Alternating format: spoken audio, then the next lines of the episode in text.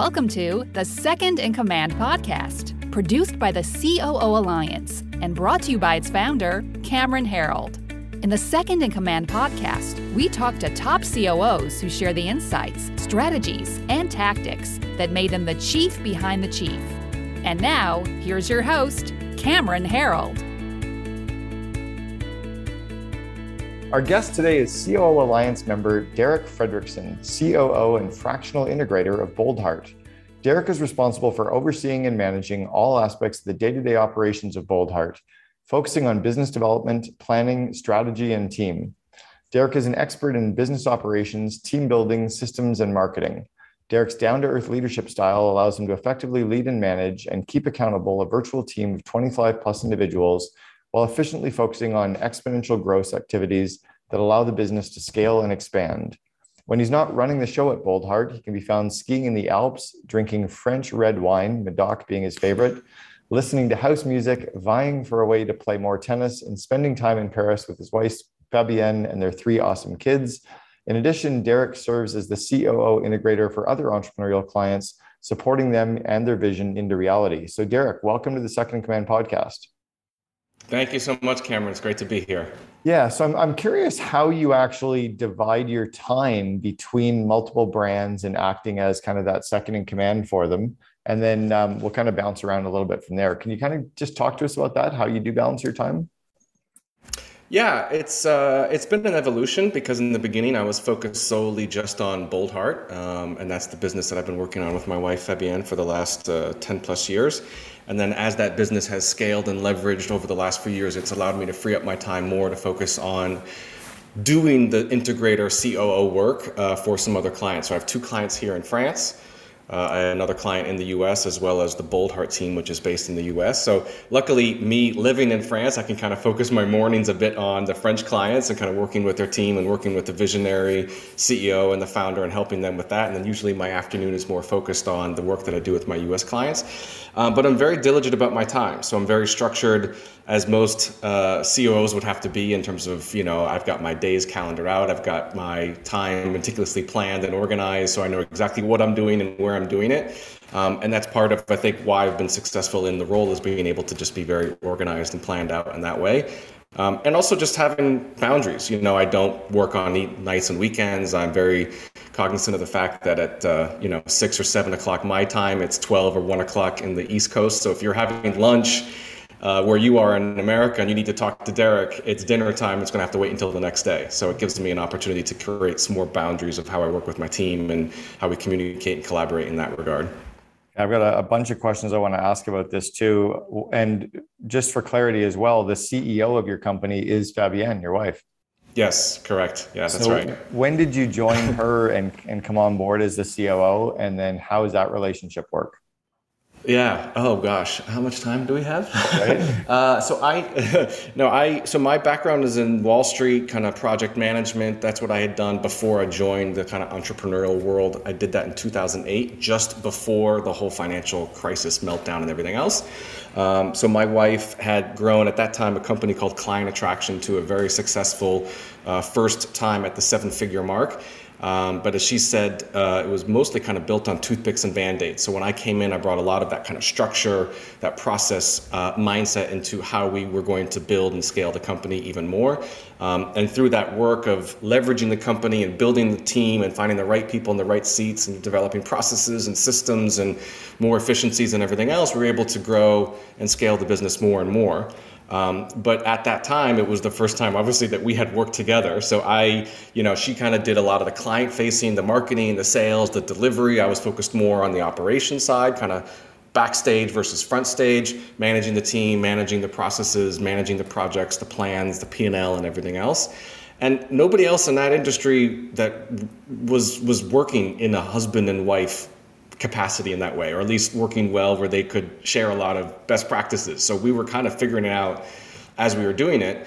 Um, and, you know, full transparency, there was some conflict. There was some challenges around the ways she wanted to run the company and some ideas and some you know discussions that I had around how the company should evolve and it's it's it's a great thing when you have a partnership like a husband and wife that are in business together when they're fully aligned but it's sometimes hard to get there and we were able to do that over the last you know 10 12 years Um, and part of that is just very, very clear on what her role is as the CEO and the founder and the visionary, and very clear on what my role is as the COO and kind of integrator and and respecting each other's differences, respecting each other's strengths and understanding, and playing that more and more to our advantage, and not trying to blur the lines. I don't want to try to be the visionary, nor does she want to try to be the COO.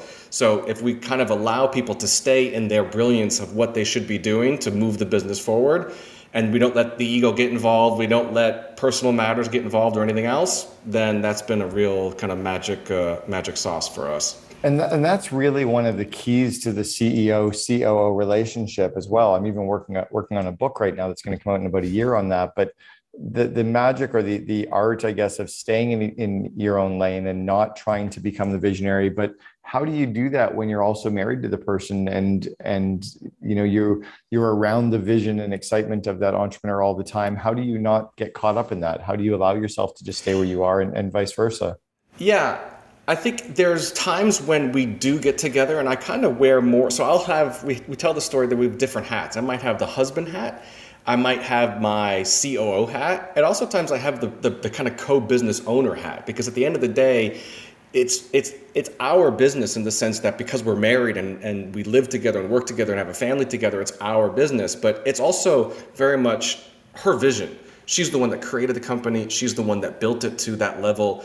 And I know that without her being the visionary, if I tried to be the visionary to get it to the next level, I wouldn't be able to do that. That's not my skill set and that's not my strength. So I know that when I put my best foot forward to be the COO, it's the way that I can actually help move the business the furthest. Um, yeah. But at the same time, we have those conversations as a husband and wife and say, so what do you think? So it gives us that advantage, but we have to be careful because if we, again, blur the line, sometimes it can, it can, you know, bite us. and it's so interesting because that's exactly the, the setup that we had with Brian and myself when we were building 1-800-GOT-JUNK. Like I came in as the 14th employee and I had certain ideas for the business, but I really defaulted on the vision to him. And then he really yeah. just let me figure out the how. And I don't think yeah, we realized exactly. I don't think we realized until much later, until we got to the hundred million mark, how well we had allowed each other to just stay in their lanes. And we just didn't I didn't take anything personally that it was his vision because I joined him no. in his company, but I also wasn't married to him. Although people call yeah. us, you know. Yeah, I think if you if, if if there's the I love what you said, Cameron, about staying in the lane, but also if you put your the best interest of the company first, as opposed to your own personal interest or your own kind of personal motivation or ego. And knowing that in order, if I look at my role in the company or Fabienne's role in the company as an asset, as something that I can can leverage in order to get a higher return on that investment of, of that asset, I know, and I just had this conversation today with her. We did a planning session with some of our core uh, leadership team, and Fabienne and I were, were doing that together. And what we realized is that for her to add the most value, she has to stay in that visionary box. She has to be in that CEO seat. And when she starts to move over into something else, not only does it drain her energy, which kind of deflates her and demotivates her in some way, it can then complicate things. And I know the exact same thing. If I'm trying to create the vision and say, here's where we're going to go and, and here's how we're going to get there, um, I, I, need that from her. But we can do that together because we're husband and wife. Um, and because we've been able to do that, I think it's allowed us to then use the business in a way, I don't want to say use the business, but have the business run almost like as a self managing company and allow us to explore other interests that really fit for what she wants to do as the visionary and what I want to do, serving, you know, now other clients as their COO as well. So. Now, how do you make sure that you don't let the business interfere in your life? That that you actually have. I know you said you don't like working on nights, you don't work on weekends. How do you make mm-hmm. sure that you know every meal you're out with her, or when you're on date night, or when you're just hanging out doing whatever on weekends that you don't talk about business because it's on your mind and it could be on hers. How do you or do you separate that? I have to 100% and in the beginning full transparency was not easy because uh, you know there's i could tell you so many different stories where it's a i remember a sunday morning we were at the playground with the kids and i just happened to be looking at my phone and i got some email that was something related to work and i think i mentioned something to her and then it was like killed the day, right? Just I just shot the weekend just from that one moment of interrupting what was a personal matter with something that was business related. Now, if I mm. if I, if I wasn't working with her and somebody else who was the CEO, you know, got that email, they wouldn't have shared it in that way. So I have to be very very careful to not necessarily blur the lines in that way. And sometimes with her as well, you know, as the visionary, sometimes we'll be talking about things. We're just talking. We're not getting into tactics. We're not talking about implementing anything. As Fabienne will say, I'm just throwing some spaghetti at the wall to see what sticks. And I'm talking to my husband. I'm not talking to my COO. Ah, and I'll say some great. things in the same way, which is I'm talking to you as my partner, as my wife, not as I would talk about what my day was like or what your day was like, right? So you have to kind of, you know, right. have some reality sense in that way.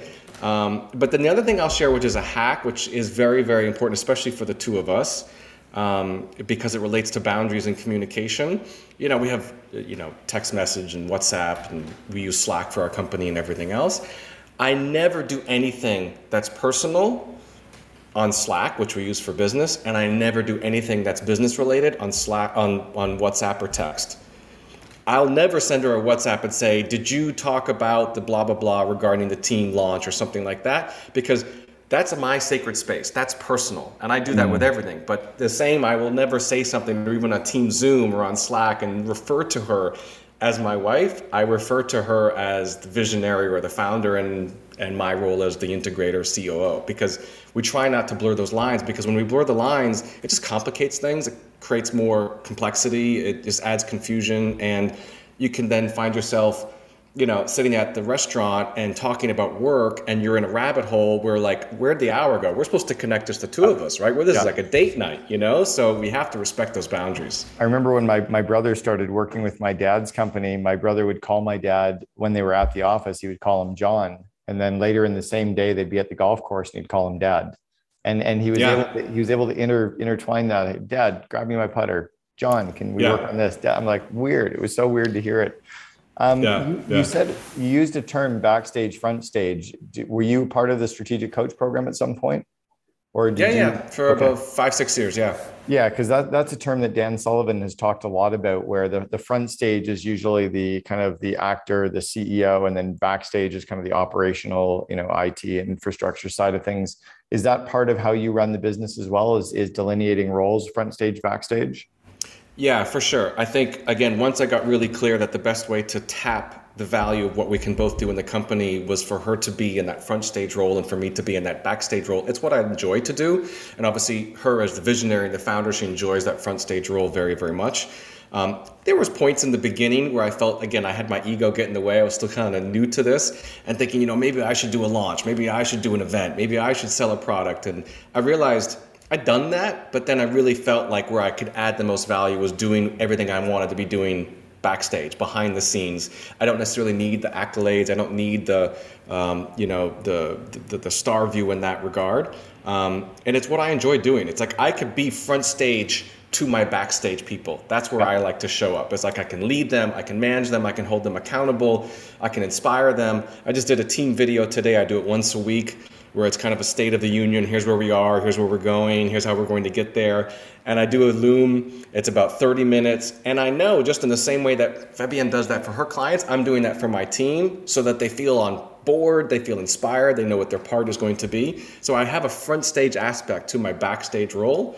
Um. But I enjoy doing that the most. Yeah, for That's sure. Great. I love that example. Actually, it's funny just to kind of complete my thought on the Dan Sullivan component with backstage, front stage. When I first heard him talk about it back in the late '90s, early 2000s, he was talking about Phantom of the Opera as the the theater production yeah. in New York. And he said, you know, on there's only ever like three or four people on stage at Phantom of the Opera, and those are the, like the actors, the performers. But the backstage that makes that happen are the designers, the set designers, the costume, the lighting, the people selling tickets and marketing and selling you the popcorn. Yeah. And without all those people, the show would never happen. So it didn't matter how great the actors were without the backstage, and didn't matter how great the backstage were without the front stage. I was like, oh, that makes so much sense.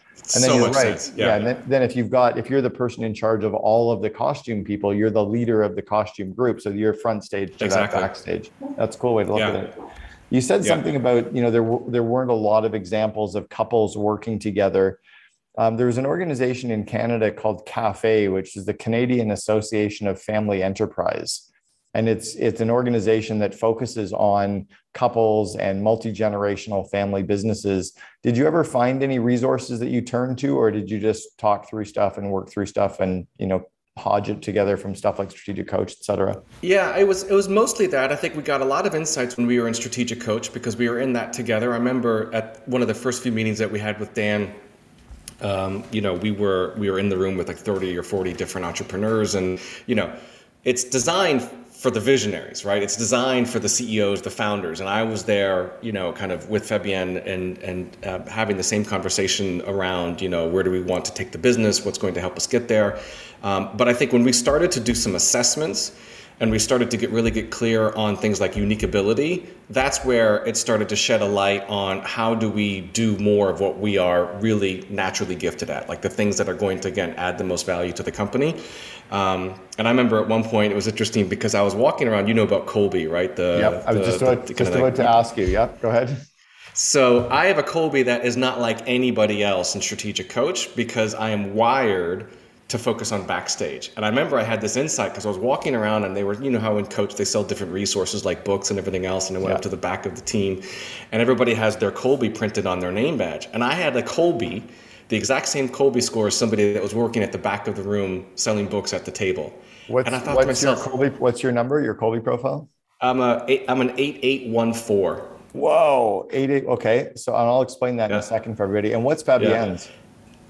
Uh, she's a seven six seven two or yeah seven six seven two. So it's not not that far off, but you know, as you know with Kolbe, there's a big difference when you get to like eight nine and ten versus five six seven. Yeah, so I'm I'm, I'm, obviously four, long fact finder, long follow through. Yeah, I'm a four three nine three.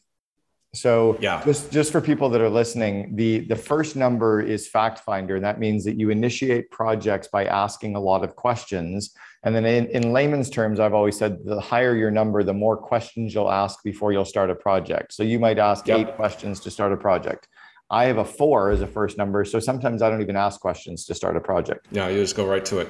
And then the second number is called follow through. And I've actually talked to um, to David Kolbe and Kathy Kolbe about that. I think it's misnamed. I think it should be called the systemizer or the, the planner because it's more about mm-hmm. putting a playbook or a plan or a system or a checklist in place before you'll start a project. So you've got another eight. So for you initiating yeah. projects, you ask questions, you put a system in place, and then you go. Um, exactly. Fabienne's is interesting because with her, but the 7672, she's her third number is seven is higher and her first number is higher. That's interesting. Is that that's not traditionally very entrepreneurial. That's someone who's really strong, usually in around um, working on corporate reorganizations, uh, maybe yeah. working on on understanding corporate and then giving them plans to execute on. What's the business of Boldheart? What do you guys do? Business coaching. So we help entrepreneurs basically scale and leverage their business. So, but I'll say what's interesting is where there was some some conflict was in the quick start, the third number, initiating ideas, coming up with you know improvising and risk tolerance. So I'm a one. Yeah. She's a seven. So whenever you have a difference of three or more, it's kind of like oil and water, where there That's can right. be some conflict, healthy conflict. But when we got clear on that, because before this we didn't know, we didn't know why I was like she was wired to want to throw spaghetti at the wall to see what sticks, and I'm here capturing ideas and thinking I've got to implement all of these with a team that's already got 110 things on their plate. Like this isn't going to work. That's where the conflict came from. But when I realized right.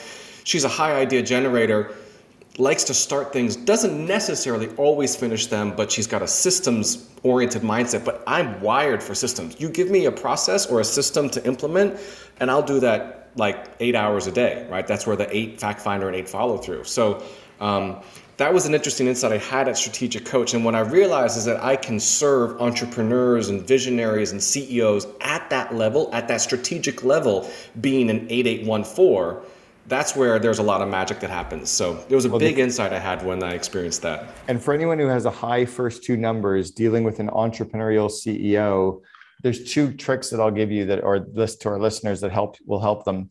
When the entrepreneur comes to you with the idea, the first thing that we as COOs are supposed to say is, "I love your idea. Let me ask yes, you, exactly. Let me ask you a bunch yeah, of questions so, so, that I can catch up that's with so you." So true. Because as long yeah. as they know that we're going to ask them a bunch of questions, but we like their idea, they don't feel like we're debating them or arguing with them, right? Yeah. And then the, the yeah. second part is is to go to the entrepreneur and give them the bottom line first, give them the executive summary, and know mm-hmm. that they might ask us questions later, but don't feel bad if they don't ask us all the questions because it just means they trust that we've already done the questions ourselves. Exactly. Oh, that's great. Yeah, that's great. And I'll say the other thing. So there was Kolbe was a huge insight when we did Strengths Finder by Gallup. Mm. That was a huge revelation as well to understand not just our five themes, but the the the five strengths, but the themes. So you know about Strengths Finder, and four of my strengths are in executing. So when I knew that I'm wired to execute with my strengths and I've got a Kolbe that fits that type of profile, then I was like, just let me at it. Like, let's, let's, what are the projects? What are the plans? What are the things that we can get done? Um, and, and help hire a team and train the team and onboard a team that can think like that and execute like that. It's how we were able to get so much done in such a short time. But those assessments and having that clarity to understand who we uniquely are and, and gifted at that, even though they may be completely different, but then being able to step into that was an absolute game changer. It's really interesting. Like, I don't understand why more companies don't use these tools in the right way. I don't tend to use them as much, though, in the interviewing and hiring process. I tend to use them more once I have the people in the roles based on the fact I know they've done it before and they're the right cultural fit I use it to try to learn how to work better to, with them. But do you use it in the interviewing uh, and hiring of people as well? You- yeah. So uh, we have two two programs in our in, in Boldheart. Um, one is called the Growth Track, and one is for the called the Leverage Track. Our Leverage Track is for members that are making six figures or more. Every single member, when they join, part of their in, on, like intake or onboarding process is to do their Kolbe and their Strengths Finder because it's essential for an entrepreneur to know how they're wired to take action, their Kolbe, and what their strengths are. And obviously, if you teach things like operate from your strengths and delegate your weaknesses, you need to know what your strengths are in order to be able to focus more on your strengths and delegate your weaknesses. Um, so that's a huge part. But in the interview and in the screening process for onboarding team members, I don't speak to somebody unless I know what their Kolbe and their Strengths Finder is. Mm. Because otherwise, I feel like I might be having a conversation where they're trying to sell me for a position or a role where it might end up being a square peg in a round hole. Because mm. people are very good in, in selling themselves on LinkedIn, on selling their CV and selling everything. But if I know that I'm hiring, as an example, a bookkeeper I don't want somebody to be a low fact finder and a low follow through and a high quick start. I don't want right. somebody to be improvising and coming up with ideas on how to do my P&L. No. I want them to be fact finder, follow through, low risk tolerance. Conversely, if somebody's in sales, it's good if you can have some fact finder and you want to do some follow through, but I want a high quick start because I want that person to be able to improvise, to pivot, to kind of come up with objection handling on the fly. You need to have a high tolerance of risk for somebody to be able to operate in that way. So we do use the assessments a lot in the hiring process. You you just touched on something that I've laughed about for years, which is that there's no single great salesperson that will ever make it through an HR screening process because HR HR people hate salespeople because yeah, the, because yeah. they're so they're so completely different, right? HR people are yeah. policies and procedures and follow the systems and and they're a little more calm and stable, and then salespeople are winging it and shooting from the hip and making it up on the fly and they don't even know there's a box, let alone are the inside of it, right? Exactly. Yeah. Um, yeah. Okay, so so let's go back and talk about the multiple brands that you're working on, and I also want to talk a little bit about some of the time boundaries because you're also operating from Europe, so you're also dealing mm-hmm. with you know your day really starts around you know one o'clock in Europe and can end at seven or ten. So what what's your day look like working from Europe? Um, mm-hmm. wh- how do you kind of time block that out so you have a life and so that you're working with clients? Yeah, so the mornings are typically my buffer time. There are the two clients that I have that are my French clients. They don't take that much of my time, so any of the meetings I need to do with them are typically on the morning French time because then it doesn't compete with my afternoon if I need to be with the team in the US for the two clients I have there.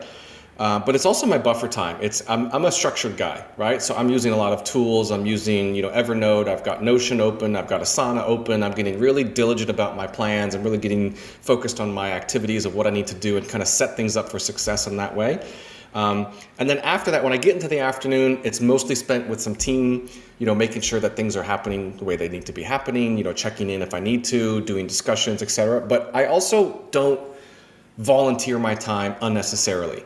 Um, and so some of my team members kind of think that I'm not like the kind of person that wants to you know, get on the Zoom and chat and everything else. But I'm like a very busy guy. We've all got lots of things going on. So if I can do something or get to a result that doesn't involve spending 30 minutes on Zoom talking something through that can be done on Asana, that can be done in a five minute Loom or on a Slack conversation or anything, I'm more than likely to do that because I'm all about efficiency and effectiveness and how to get the mm. job done. Um, and I'm also cognizant that I've got four clients that I'm juggling that might have different priorities and different schedules and different launches happening. So I need to be very diligent about that. But like I said, yeah, Cameron, at the end of the day, first and foremost, none of this would matter unless I put family first. So yeah. at the end of the day, I mean, I'm usually here. I mean, you know, it's it's 20 to 7 p.m. on a Friday night, and sometimes my son will come in from school and grab his computer, and then we're going to set up and dinner here in a little bit and everything else. And I have to honor and respect that. Otherwise, if it's all work all the time, then I can't show up and give the best value that I can to my clients. So I'm yeah. very cognizant that Mondays are great buffer time, or mornings are great buffer time, thinking time. Afternoons can be a bit busy but I structure it so I'm not kind of double booked. I'm not kind of like spinning my wheels until 8, 9, 10 o'clock at night and saying, oh gosh, I got to spend this time on Saturday afternoon to do all this work. Uh-uh. Like when my computer's done here, when we're done, I will not touch things until Monday morning. Well, and I guess you're lucky in Europe as well that they don't start eating dinner till 10 o'clock or 8 o'clock at yeah. night, right? So yeah, exactly. You, a bit late here. Have you adopted that schedule or are you still more North American, like 6 p.m. dinners? No, it's later. I think last night we had dinner about eight thirty or so. It's it's just it was an adjustment for everybody, but it is that's that's part of the culture here. It's like you just you know you tend to have your meals later and and longer, right? I mean, like you know, I've seen you travel in Italy and other places. I mean, you know, Saturday lunch here is sacred. It's a multi-hour event every single Saturday. It's not grab a sandwich and walk down the street. It's it's like several courses with cheese, with wine, very very good fresh ingredients and products. And luckily, my wife is a fantastic cook, so she loves to to cook and entertain. So I get the, the benefit of both worlds. awesome. Um, all right, I want to go back to the um, the term fractional. So what is what is a fractional COO meaning for you? Fractional COO for me is the concept of the COO in the all sense of the word, uh, being able to support the visionary first and foremost and support the founder um, provide that structure, uh, leading, managing, and holding people, plans, and projects accountable. That's my mantra. That's what I think of when I think of COO. Um, they're looking at plans, they're looking at P&L, they're looking at the big picture vision from the visionary, and then making it happen. You know this from Strategic Coach, and it was a game changer when Dan first said it, is that the visionary makes it up, somebody like the COO makes it real, and then the team makes it recur. So my role is making it real and then making sure the team continues to execute it and it recurs on a ongoing consistent basis. But for me, it's supporting the visionary so that they can truly be in the visionary seat and keeping them in their lane, right? To pull the, the phrase from you, which I think is really helpful, keeping them in their lane. Uh, and then fractional is being able to do that for clients that don't necessarily have the need or the capacity for somebody to do that full time. So that's why I've been able to kind of split my time. I've got four clients. I kind of split it equally, about 25% each of them, you know, throughout the week. Um, and, and that's what they need because they don't necessarily have the team or the size of business that requires somebody to be there full time. What's interesting though, one of the clients I have here in France, they've just hired a full time COO because with what we've done with his business in the last two uh-huh. years, he now needs somebody to be that, you know, full time, 40 sure. hours a week person that could be there. Yep. But for the first two years, I was 10 hours a week. That's what he needed. So it's a matter of just doing it in that part time arrangement. I was just speaking with one of our COO Alliance members the other day, and they were looking for a fractional chief people officer, like a head of HR. I saw that who could actually kind of coach their HR person. So I reached out to our former head of HR that I helped recruit at 1 800 Got Junk, our head of people. And um, she's actually going to talk to our member, which is great. But I think there's going to be more and more of that where we have companies that are in the, you know, 10 to 50 employee zone that would love to have a CFO. They'd love to have a CFO. They'd love mm-hmm. to have a mm-hmm. CMO that like a real one, but they don't, they don't yeah. need that 250, $500,000 person, nor can they afford it. Exactly. But they don't really, but they've got a, you know, they've got a, a person with a big title, but they're really more a director level. And they, they mm-hmm. need some of that strategic guidance. They need some of that mentoring, but not full time either. So is that exactly, is that part of what you play is the mentoring role? Yeah, it is It, it that's what I was about to say. As part of it is being able to bring that experience of what I've done with Boldheart, which is now a multi seven figure company. It's been like that for ten years, and it's a it's a you know it's a leverage business. It's a it's a self managing business. Of course, we're still involved with it, but we're not involved with it pushing the boulder up the hill 50, 60, 70 hours a week. You know, doing everything. We've got 25, 30 people now. We've got people that own marketing, people that own sales, operations, finance. I'm in my integrator seat, and I love what I do. Fabienne's in her visionary seat, and she loves what she does. And so being able to take that experience and that expertise and that playbook, if you will, and bring that to these other clients that don't have the mindset or don't have the understanding or even the structure, right? I mean, when I went into a client and we created for the first time, you know, they were doing daily huddles with their team and doing meetings all of the time and everything was in Slack and email. And I'm thinking, my head's spinning. I can't keep track of what anything gets done here. So we implemented a whole structure of how we use Asana. Now everything's cadenced out in Asana, our hmm. annual, our quarterly, our semi-annual, all of the projects, all of the team members know what to do, when to do it by, who needs to sign off on, etc. So we've built this process, this structure in place that's been really beneficial. And it's leveraging what we've been able to do or what I've been able to do with Boldheart and then coaching those clients and those companies and the visionary to, to, to use that that model, that framework that allows them to do much more than they would have done on their own or without having that that that knowledge. Yeah, it's interesting. You talked about pushing the boulder up the hill. I've always talked about pushing a snowball up a hill because as you keep pushing, it keep, keeps getting bigger as you get it up that hill, right? Yeah, yeah, exactly. Yeah, so, it takes um, a different shape.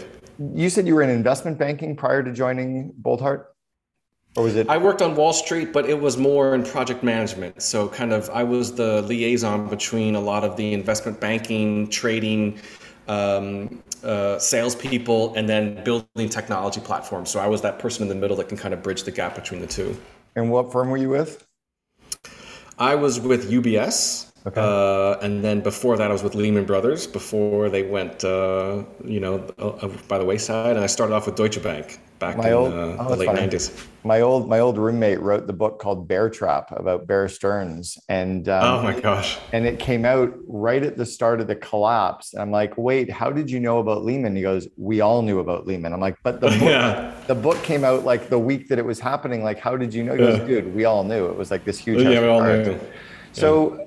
What was it like leaving the investment banking world and joining a small entrepreneurial organization? And how do you how do we bring you know if we're hiring somebody from similar kinds of industries how do we know yeah. like what do we look for? What's the dna to say it will work versus it'll be a disaster? Uh, that's a great question. That's a great question because I, I mean at the time it was a huge leap of faith a huge leap of faith because again you have to remember i was then working with my wife right? So we were making a decision to work together in her business, which I knew nothing about. I knew nothing about business coaching. I knew what she did from afar and the clients that she had and what she was doing, but I wasn't involved in the business at all. So I really came in without any knowledge. And I made the the comment once that like I had to kind of start in the mailroom and work my way up. And what I mean by that is I had to get into the weeds of the business to really understand what is it that we do here? How do we make money? How do we get clients? What's an email list? What's a product launch? Why do we do these mastermind things? Like all of those things that were happening that I knew nothing about. But then it gave me that perspective so that when I went to go and find the team and look at the right people for the right seats, I needed to have that perspective of not necessarily having done all of the work. Like I didn't build the website, but I knew the importance of what the website was for. It was to generate leads. It wasn't necessarily to be a glorified business card, right? Or mm. all of these things that we needed to do. Um, and that was part of the mindset of just kind of trial and error, kind of throwing myself into the deep, de- deep end and figuring it out, but also leveraging what I was able to do from my days in corporate.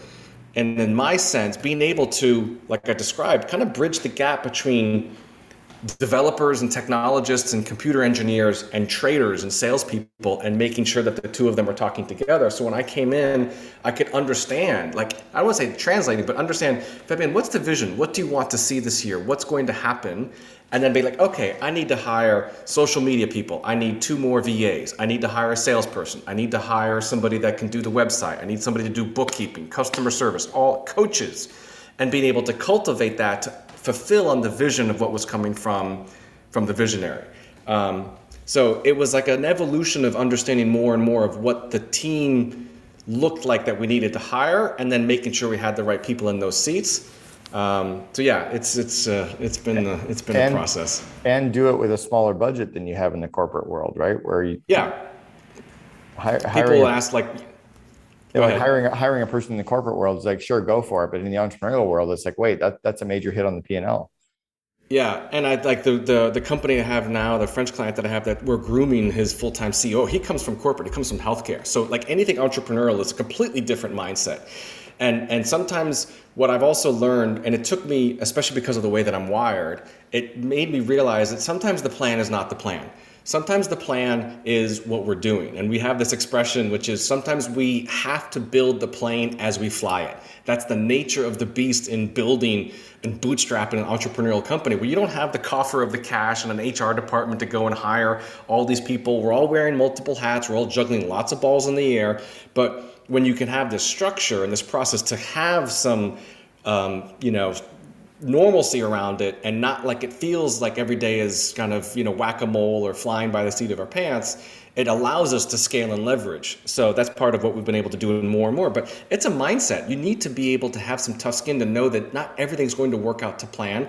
Things change things pivot i mean just look last two years itself, uh, by Yeah. itself like everything was pivoting everything was used to be in the events business now we're in the enrollment business right so you have to be able to adjust and adapt like that I think that's where the the entrepreneurial kind of builds or scales is when the the momentum that creates momentum and then you scale the plans along the way and then all of a sudden that plan becomes kind of the infrastructure for the next stage of momentum Exactly. right? so it is Yeah. it, yeah you're working along that all right let's go back to the 22 year old derek i want you to give yourself some advice when you were 22 what do you wish you'd known back then that you know for sure to be true today Wow, that's a great question. Uh, 22. So I had just started working at Deutsche Bank on Wall Street in New York City. Um, I would say trust yourself that you don't always have to have the entire plan fully laid out. I had this expectation in my mind, perhaps it was from my parents, perhaps it was from society, that I needed to be in investment banking. I needed to be on Wall Street. I needed to have that be the trajectory of my career to the nth degree. And I remember, I shared this when I started working with Fabienne. Uh, I lived in uh, Stamford, Connecticut, right outside of New York City, and I used to take the metro metro line from Stamford into Grand Central. Um, and I'd take like a 6 a.m. train, and I would come home at like 8 o'clock or 9 o'clock at night. And I was working hellish hours, and I didn't see my daughter at the time. I was just born. Uh, I was exhausted and cranky on the weekends. And I remember sitting on the train, and if you ever take a commuter line often enough, there's like an unspoken code of conduct, which is one, you usually have your own seat. And especially on this line, everybody's reading the New York Times or the Wall Street Journal. And I sat across from this guy for a few weeks where he was in the same seat and he was older than I am and looked very seasoned and professional, but it looks like he'd been doing that for 30, 40, 50 years. And I had this epiphany being like, I'm in my young 20s.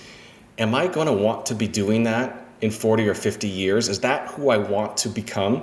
Wow. And nothing against him. He probably had like a great life and everything else, but that's a long trajectory of what I'm going to be doing now, which, yes, I might evolve and go to different companies and a slightly different role, but I went from one industry to a completely different industry being an entrepreneur overnight. And I could never be more grateful for having that experience because I am more of who I am today and can trust more of what I'm capable of doing today than I ever would have been able to if I'd stayed in that career path.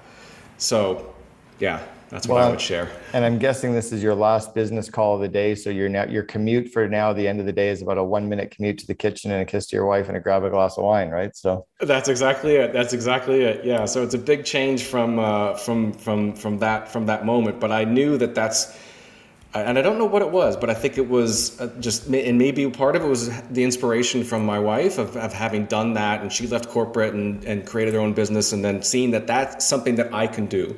Um, that's something that I could be a part of, and I think also knowing that if we were going to do that together, um, and have that that foundation of our partnership be the backbone of everything that we could we could one plus one equals three in terms of what we would be able to accomplish together. So it was very exciting, but it was a leap. It was like you know I'm leaving the cushy job, I'm leaving the salary, the insurance, everything else. But honestly, Cameron, within like three months, I remember like oh, I should have done this years ago. Look at look at the impact that we're having, not just financially, but just meaning and fulfillment. You know, which sure. I don't think I would have got if I stayed in that that career. Well, Derek Fredrickson, the COO of Boldheart Fractional Integrator and COO Alliance member, thanks very much for sharing with us on the Second in Command podcast. Really appreciate your time today. You're welcome, Cameron. Thank you so much. It's great to be here. Appreciate it. You've been listening to Second in Command, brought to you by COO Alliance founder Cameron Herold. If you enjoyed this episode, please be sure to like, share, and subscribe to us on Apple Podcasts, Spotify, and our other podcast streaming platforms. For more best practices from industry leading COOs, visit COOalliance.com.